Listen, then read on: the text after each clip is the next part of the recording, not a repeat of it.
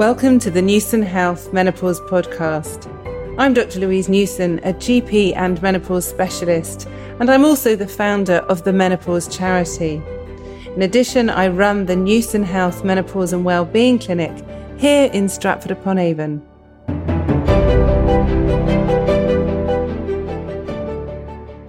So today I have with me someone who I've admired for quite a long time, actually. And this is a story that I'm going to share because my husband is a surgeon, as many of you know, but he really would like to have been a film critic because he loves watching films. So for the last however many years, I've had this name of Kate Muir branded in front of me with film reviews. And then not that long ago, probably about 18 months ago, I had somebody who came to sit in my clinic who also had the name Kate Muir, but I'm a bit dyslexic almost with names, so names don't mean anything. And as part of my history taking, I said to this lady, "What's your job?" And she said, "Oh, I write a bit and I review films." I went, "Oh, great." And we carried on and we had a conversation about her hormones and her menopause. And then she left and I suddenly thought, oh my goodness, that is the Kate Muir. And because of confidentiality, I couldn't tell anyone, not even my husband. So it was really lovely that I've managed to now become very good friends with Kate, and I can now, in fact, my husband's met her as well. So welcome, Kate. Thanks ever so much for coming today.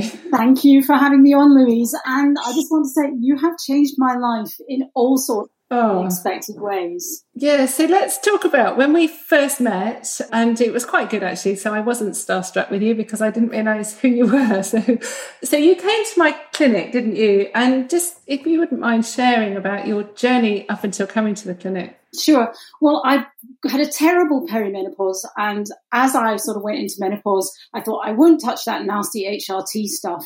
And eventually I went to a private clinic and got compounded HRT, which was, in retrospect, a terrible mistake. And I was on it for a year. My symptoms went away. I felt much, much better. And I'd had a really, really hard time with heart palpitations and hot flushes and anxiety. And I'd been miserable. So this saved me. A year in, I got my little package of compounded hormones from the unlicensed pharmacy. And this is one of the more famous clinics in London, so it's happening to a lot of people. And they tasted different. They tasted different from the previous year. And it was the same compound. It's had the same numbers of each hormone on it. It had progesterone, testosterone, and estrogen. And about 2 weeks later, I started getting terrible vaginal bleeding, and it went on for about a month. I went back to the clinic and I said, "This has gone wrong." They gave me another expensive prescription, and then the bleeding came back. I went to the NHS. I said, "Something is wrong." And they said, "We're going to put you on the cancer test fast track for uterine and cervical cancer." And I thought, oh God, this is absolutely awful. So I went and had all these tests. I had biopsies. I had every examination you could possibly have. Each time I met a consultant, I showed them this little packet of hormones from this clinic, this little packet of lozenges, and said, "This is what I'm taking. Should I keep on taking this? Is it affecting what's going on with my body?" And everybody said, "Oh, I think that's all right. Don't worry. No, I don't think." It's as if I brought them sweeties. And then I met Kirstie Lang, who is, as you know, is a friend of yours, Louise, and had been to Louise herself. And she said to me, "Do not touch those hormones. Throw them away. Go and see Louise Newson. She'll give you the safer, regulated stuff." So I chucked away the hormones and I got on the train to Stratford-upon-Avon and I met Louise. And she gave me immediately the body-identical regulated hormones, which were the gel and the micronized progesterone. And everything returned to normal. The bleeding disappeared. And then a few months later, they checked me out and I was absolutely fine. So basically, I realized I, as a grown-up journalist, had utterly failed to ask the right questions the whole way along, from my GP to the clinic, to the gynaecologist, to all these experts who had not spotted any of this happening. And I know that's a long story, but that's when I thought, I cannot let this happen to other people. And I'm an investigative journalist. Why didn't I find out? Why couldn't I Google this? Why didn't I know? Yes. And it's very shocking, isn't it? Because you had lots of opportunity, actually, for people to say. And I remember when Kirstie phoned me up and said, "Oh, I've got this friend who I've been speaking to and she's in a real mess, but I don't think she'll want to come to your clinic." And I said, "Well, I'm happy to see her, obviously." But it's a big marketing ploy with some of these compounded bioidentical hormones. And actually, when you're menopausal or perimenopausal, many of us find that we're so desperate to feel better that we actually don't care what we take. We just want to feel better. So if we can't get the right help, then we would go anywhere to help. And some of these compounded hormones, they do contain hormones and they will make people feel a bit better, but it's the longer term danger, as you know. But it's more worrying, like you say, that you couldn't access the right information. And it wasn't that long ago, was it? It was probably, 18 months or so ago. And I mean, things have changed since then. But what I didn't know was I needed more progesterone to balance out, you know, to look after my womb lining. And that sort of simple thing I should have known, you know, but what is just not common knowledge in the way that periods are common knowledge, that everything else, you know, we have no idea what our hormones do. But anyway, I remember coming to you that day and you sorted me out and I was like, oh, it's all great. And I'm on the train on the phone to Kirstie Lang going back from Stratford-upon-Avon and I said, Kirstie, we've got to make a documentary about this because Louise has told me the story of one of her patients who agreed to have her story told, who ended up having electroshock treatment for depression in perimenopause because her depression was completely misdiagnosed. She came and got hormones 7 years later and she'd been in the house for 7 years. And about 4 or 5 days after she got the hormones, she went out and walked her dog for the first time. And that story made me want to cry.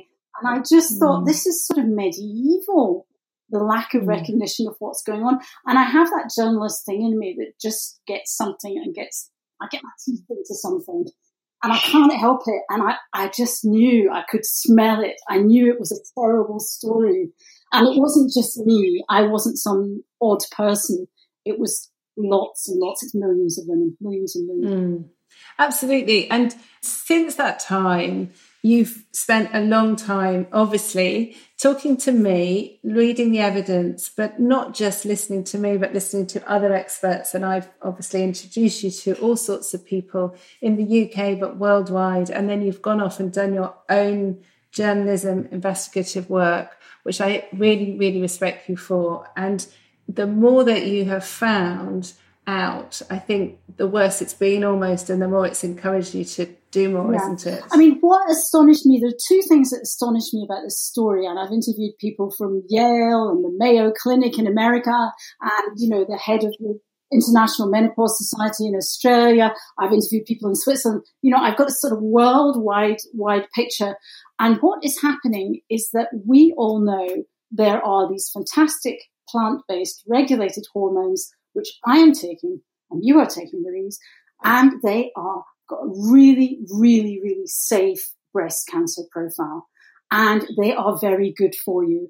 And there are these French studies of 80,000 women over 5 years using micronized progesterone and estrogen gel or patches, and they show no signs of breast cancer. And what I did not realize was all those old studies that we talk about and we scream about in the newspaper headlines are about an entirely different product. It's synthetic progestins and often estrogen made out of horse urine.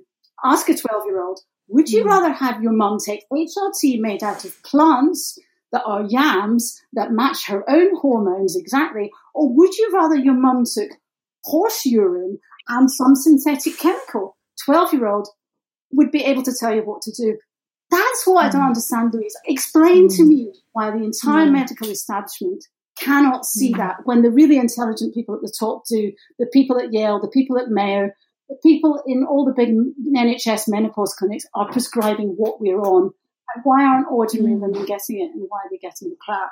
That's mad. It's absolutely, you're absolutely right, because it doesn't make sense. And as you know, I still do sometimes go to bed and say to my husband, I think I'm deluded. I think there's things that I know and understand that must be different to the rest of the world, because it just doesn't make sense. You know, there has never been an area of medicine that has so much controversy. There's so much resistance to prescribe. You know, there's a lot more dangerous drugs that we prescribe. And for example, if you look at statins that everyone knows you give for raised cholesterol, they are frequently given, and in fact, GPs are often paid to lower people's cholesterol.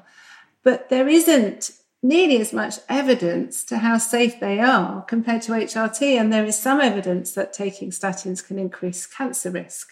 There's other evidence to say they lower cancer risk. So most people think, well, it probably isn't much. And that's exactly the same with HRT, that this evidence is not good evidence, as you know, and it's not even the right type of HRT. But there is overwhelming evidence that women who take HRT have a lower risk of heart disease, more so than if they took a statin, more so than if they took a blood pressure treatment. But actually, a statin is not going to lower risk of osteoporosis, diabetes, heart disease, and death, actually, because, as you know, less likely to die if you take HRT. So I think it's barbaric and scandalous, actually, that women are denied a really good, cost-effective, but also evidence-based treatment. And so many people just think, well, the menopause is natural. But actually, aging is natural, and raised blood pressure is natural, and having some heart disease is natural if you look at it in that way. So there's a huge amount that you've learned, and you've already mentioned the documentary, and we're recording this before it goes out, but we're going to put it out just after, because you have written and produced the most amazing documentary on Channel 4. So tell us about it. Well, it's got Davina McCall presenting it, and you could probably watch it on repeat, I think, as well. But she is fantastic. And we took this script to her saying, you know, we've got all these women, we've got the story, we've got the complete neglect of the menopause, and we've got this story of kind of medical sexism and just these women being left behind. And she took one look at it and she said, oh my God, that's me. I was 44. I was in perimenopause. I thought I was going crazy. And she says all this in the documentary. And she was sitting in the makeup chair in the middle of some shoot. And she asked the makeup lady if the chair was heated, because she was having her first hot flushes and she couldn't sleep, and she had real trouble remembering things and reading it on autocue, and she was told not to say anything about it at work and to keep quiet about it. And eventually she too thought, oh, I'll do the natural thing. And then eventually she realised the natural thing was to get her own hormones back. And so she too is on HRT. And I think one of the most important moments in the documentary, which I carefully wrote in, was to get Davina to walk up. She walks on the front at Hastings and she sticks a little estrogen patch, little see-through one, on her hand. And she said, you can put it on any colour of skin. It just sticks on this little sticking plaster of estrogen, basically. And you think, that's how people will see HRT now. That is the visual image. It really, really matters. Yes. It's not old ladies popping pills to, you know, not to be witches. No.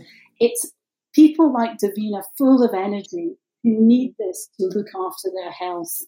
So she was terrific. But the documentary was a nightmare because, of course, we started it and we wrote the script and got through it, and we had original director. And then, of course, COVID landed in March and the documentary was shut down. And Channel 4 shut down all its productions and shut down all the budgets. We were dead. And at that point I thought, oh, God, you know, I've got to do this somehow. So I started writing a book about the menopause. But in the meantime, back in the end of summer, it opened up again and Channel 4 started taking people. So we had to reapply to make the documentary. And it was a very different documentary by then, because a lot of things had happened. Things like the Black Lives Matter movement had happened. And there's this fantastic woman who set up Menopause Whilst Black Instagram, who's called Karen Arthur, who's in the film, and talked about Black women's experience of the menopause, which I found it really hard to find out about. And she would be Googling at 3 a.m. with strange symptoms, and everything she saw was white women with grey hair, and she couldn't see herself. So all sorts of people like that, in that period of time, it was almost destiny. During that lockdown, there was this time for this deep research and meeting more people and talking to them on Zoom. And so by the time we got to make the documentary second time around, sort of November, December, January, it was much better documentary. And, you know, I wouldn't normally say this, but I'm really proud of it. You absolutely should be. I probably sweated blood. You know, we wrote the script 25 times. And, you know, it was really, really hard filming in lockdown and wearing masks and not travelling together in vans. And it was really complicated. But somehow, and it was an all-woman team, apart from the cameramen, who were fantastic, but it was an all-woman team, and 3 of them were on HRT, and some of them changed their HRT while they were making the programme to the better HRT. But I realised that, you know, there were these menopausal women making this film about menopausal women, and we were not going to be stopped. And I think there is something about the movement, and you should talk, Louise, at this point. I should turn the tables and say, at what point did you get really radical about this? Because when I first met you, you were very keen to get the information out there. But then you started appearing on Lorraine, on TV, and every time someone put out a statement, you were sort of the rapid rebuttal unit saying, wait a minute, here's the truth about HRT and breast cancer. So tell us a little bit about because you've got going, you know. Well, even the first menopause conference I went to around the time of the NICE guidance that came out, I sat there and I thought, you know what, I don't run a big research unit. I can't even get a job in the NHS as a menopause specialist because they don't exist near where I live. What can I do? How can I help? And you always, I don't know whether you do, I pressurize myself a lot and I always have fairly unrealistic goals, but I've always tried through life to aim really high. And it's ridiculous because then I get disappointed if I don't achieve everything. But then I sat there and thought, right, I'm going to play with the media because the media have got it wrong. And it's not their fault. It's because they've been given wrong information. So I had this little pipe dream that I would sit on Lorraine Kelly's sofa one day. And I don't even know why. I don't even watch Lorraine. Sorry, Lorraine, if you're listening.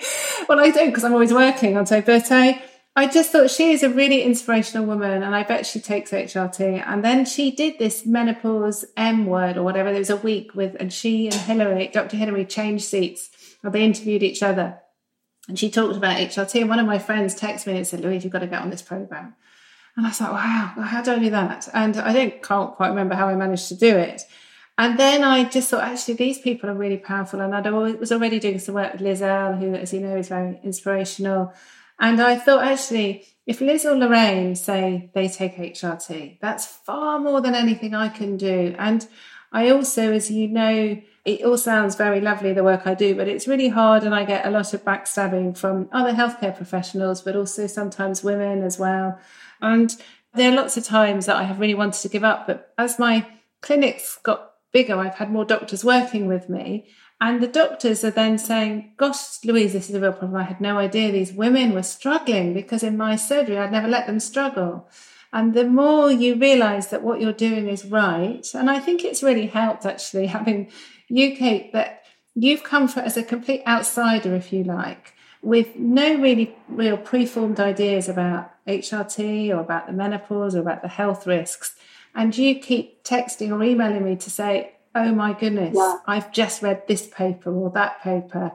And it's actually confirmed and thought, no, actually, I am going to hold my head up and I'm going to ignore the haters and just going to keep going with evidence-based medicine. And I sort of think if you're persistent and consistent, then people will start to listen. Whether they like it or not is another matter. But actually, I'm only saying fact. I'm not trying to sell snake oil. And I think when there's more people working together, creating a noise, then you feel, actually, no, this is right. And the days that I feel like I'm giving up are followed by another day where I see a woman in my clinic who is either suicidal or giving up her job or just really struggling. And I think, well, if I can't help them, then where else have they turned to? Because these women are at the end of their tether. So it's an insurmountable job to improve menopause care. And I could never do it. I can't do it on my own. But I don't need to because there's other people working. And I think this documentary will just reach the hearts of so many women, but people as well. And, it is all about women, but it's not just about women, is it? I think it reaches everybody. And I think that's what's so important, isn't it? Yeah, well, it's everybody and everybody's partners. And, male or female or whatever, it's so important because all those marriages break up in those years between 45 and 50. My own marriage broke up during the time.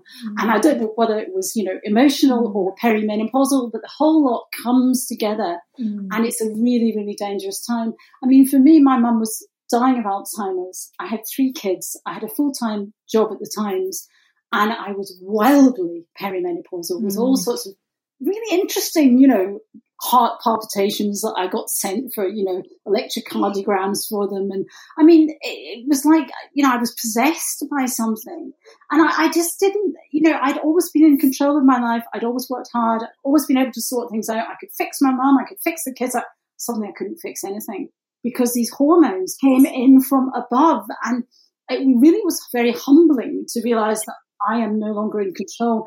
And at that point, I also began to understand, you know, all the people that, you know, are having a terrible time with depression or struggling, or, and when you yourself are aware that something else is controlling you, it's a real revelation, you know. And for a lot of women, particularly working women with kids, this moment when they've just kept juggling everything brilliantly, just brilliantly, and suddenly someone takes away the ball. But it's very scary, isn't it? Because I think lots of us have bad days. Lots of us think, oh, I can't cope. But you know tomorrow will be okay, or you'll have a sleep, or you'll go out with a friend, or you'll do something to feel better.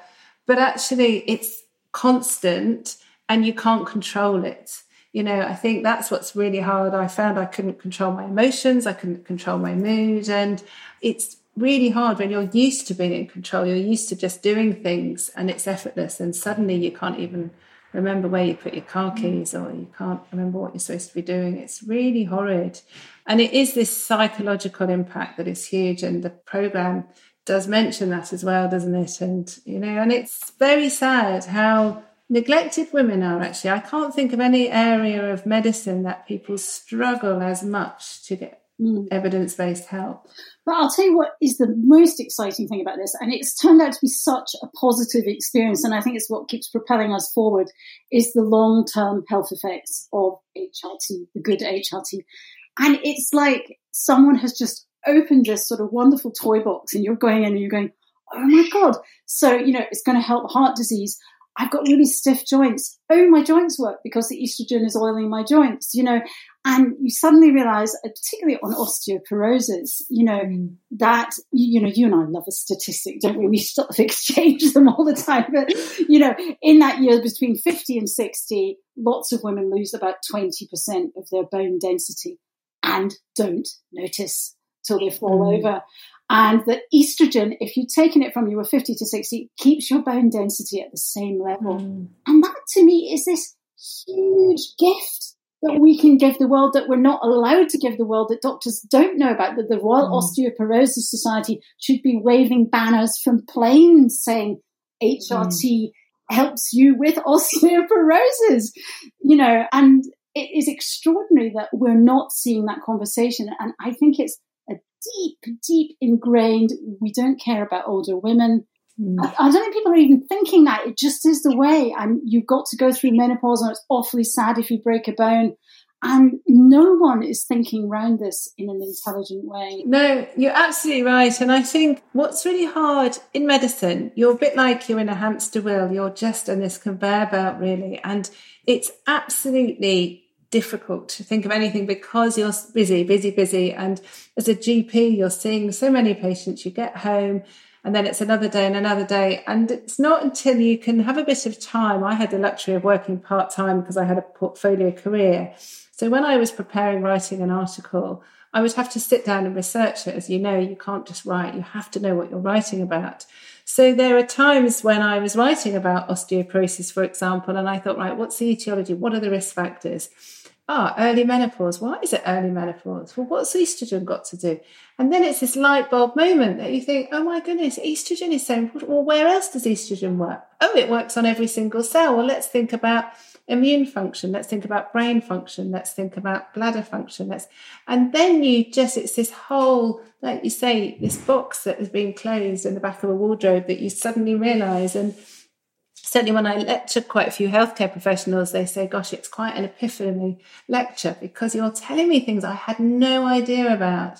And we learn from our peers, we learn from what we used to learn from textbooks, but even online. And it's so confusing. And it's even the osteoporosis guidelines, as you know, don't really mention HRT, even though it's licensed as a treatment for osteoporosis. And a lot of osteoporosis specialists I talk to just say, well, I don't know how to prescribe HRT. I would never give it for osteoporosis. And why? That's completely wrong. Yeah. And the other thing, particularly for me, because my mum had a long struggle with Alzheimer's and died of it in 2015. And obviously, when you get that brain fog of perimenopause, and I was particularly disturbed by it because, you know, I was a film critic, so I was remembering 350 films I saw per year. I was remembering the names of all the directors, all the actors, and I had to often do it on stage in a cinema. So I had to have this really fresh memory. But I was writing a shopping list, and I was writing the word down for something to shave my legs. And I wrote shaver, and I couldn't write razor. And I lost that noun. And I thought my memory was a bit odd, but I, you know, it wasn't like forgetting a director's name. I couldn't remember an ordinary noun. I thought something is terribly wrong and I've got Alzheimer's. Then I got HRT and, of course, my memory came back and I could write a full shopping list. But it really made it clear to me what was happening to so many women's brains, and that terrible fear when you do that and you can't tell anyone. I didn't tell anyone about it.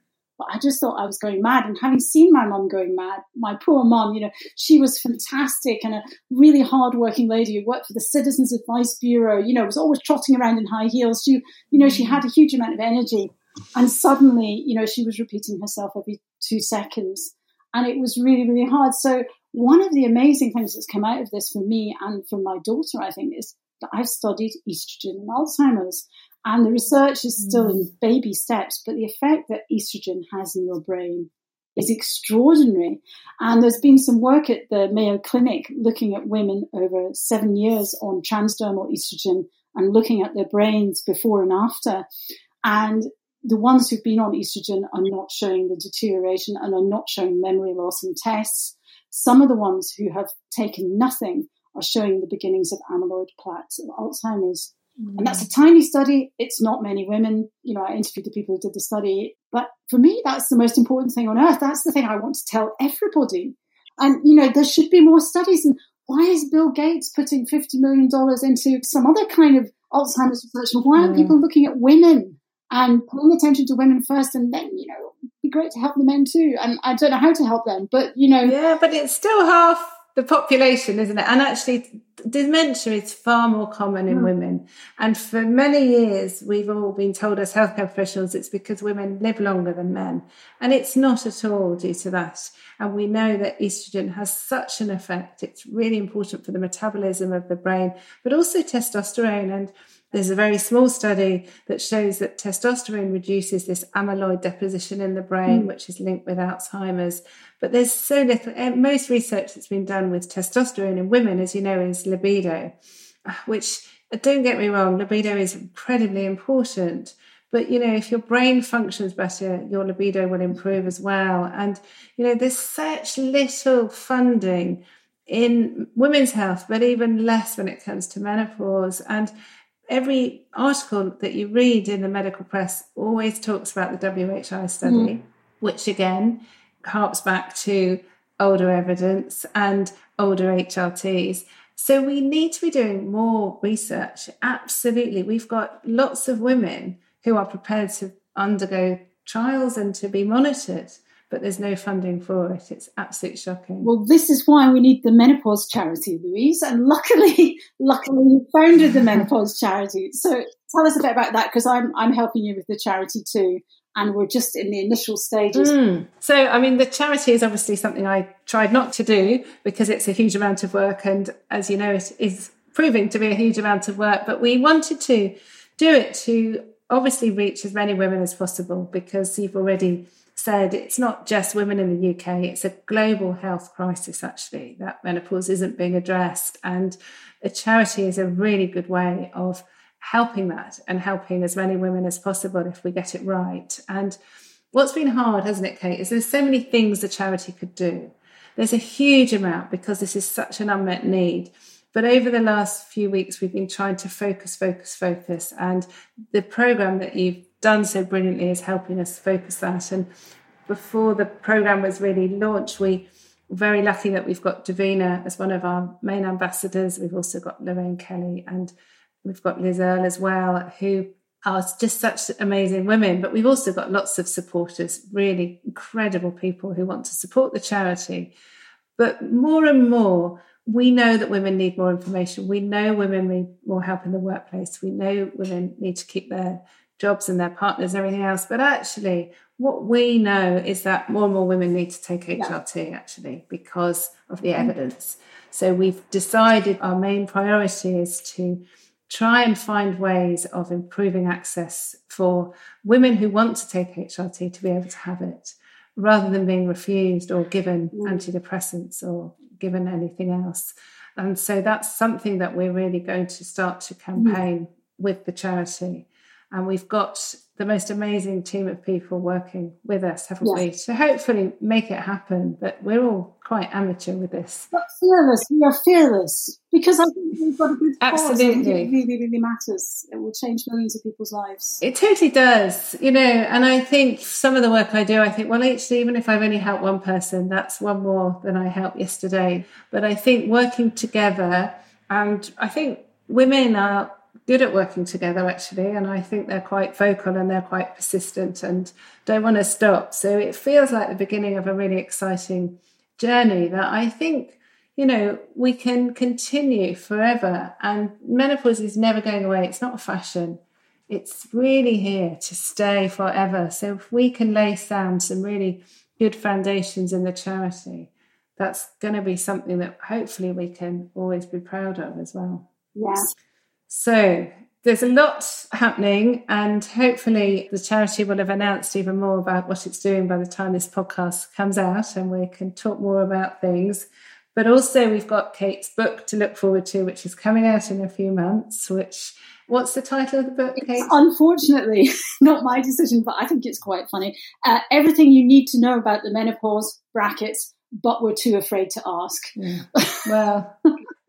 But, you know, that's what it says in the tin. And I think it will probably be out maybe nearer to October now, actually. But either way, I continue to campaign until it, you know. Yeah, well, you can come back and do another podcast when the book comes out, because the Channel 4 documentary, for those of you that haven't seen it, you need to watch it. And if you have seen it, then you should let your friends and family know about it to watch it as well. So it's been really great talking to you, Kate, and I'm just really amazed with how much you've learned in such a short space of time.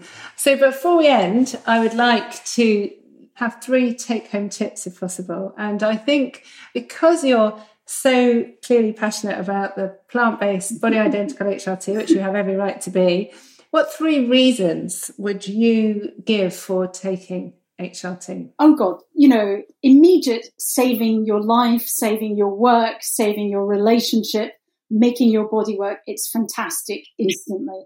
And then in terms of long-term health, I think the research there is fascinating. And if you are in a family that looks like it has osteoporosis or Alzheimer's coming down the pike, I would be paying a lot of attention to good HRT. And actually the third thing I want to say is not about HRT, is I want to say to all women, tell your menopause story and tell your perimenopause story, because everybody I talk to now tells me their story, and then they tell more people, and it's menopause is so different for everybody. And I think we really, really need to talk about it more and more and more. And some of these stories are beautiful. You know, I'm really happy. It worked out really well for me, you know. Absolutely. I think that totally we learn so much by sharing, and to be not inhibited by sharing and not feel embarrassed, because I think the more we talk, the more we realise there's things we can help each other. So thank you ever so much. It's been great. Thanks, Kate. Thank you.